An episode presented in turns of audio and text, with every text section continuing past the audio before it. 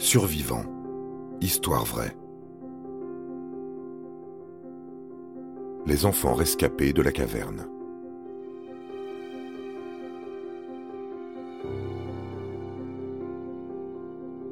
Une aventure ou la malchance? Comment qualifier cette histoire qui se déroule en Thaïlande? Celle-ci est si intense que les douze enfants, âgés de 11 à 16 ans au moment des faits, ainsi que leur entraîneur de foot, n'ont pas eu l'autorisation d'en parler aux médias. Engagés par une stricte clause de confidentialité avec la plateforme Netflix, ils sont tenus au silence jusqu'à la sortie de la série. Ainsi, notre récit concerne uniquement leur sauvetage, non moins extrême.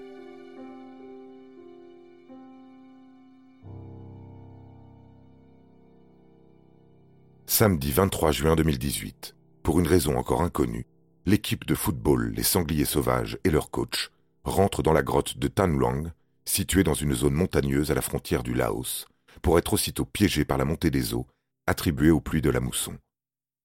Partis sans vivre ni boisson, ils sont à présent dans le noir total.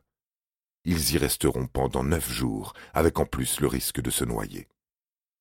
Scientifiquement, il est prouvé qu'un humain peut rester plus d'un mois sans manger, puisque le corps se met naturellement en mode survie. Environ trois jours sans boire et seulement trois minutes sans oxygène. Ainsi, la première étape pour nos treize sportifs est de repérer des poches d'air afin de ne pas mourir asphyxiés. La seconde, de s'hydrater. Mais de quelle manière? En utilisant leur urine et leur transpiration, en espérant atteindre les deux litres d'eau que chaque terrien perd par jour. Si leur corps perd de 15% de liquide, ils risquent de tomber dans le coma.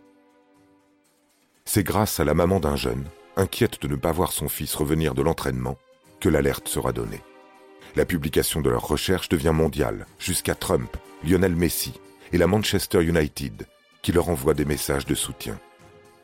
La météo n'est pas à l'avantage des bienfaiteurs. Il ne cesse de pleuvoir, donc il a tout d'abord fallu patienter jusqu'à ce que le niveau de l'eau baisse, en faisant passer de la nourriture dans des paniers avec une corde aux 13 rescapés, afin qu'ils reprennent des forces dans le but de grimper les 4 km de dédale qui les éloignent de la sortie de la grotte. Le temps presse, le manque d'oxygène risque d'être fatal. À cela s'ajoute en plus une menace d'effondrement. Plus le choix. Les secouristes vont risquer leur propre vie en éclusant l'eau pour plonger, afin d'aider les enfants à remonter.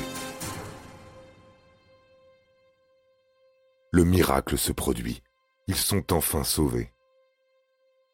Passer quasiment deux semaines dans le noir n'est pas sans conséquence pour leurs yeux, qui seront de suite protégés par des lunettes de soleil. Dans un hôpital, ils resteront en quarantaine afin d'éviter la transmission d'éventuelles infections à leurs proches.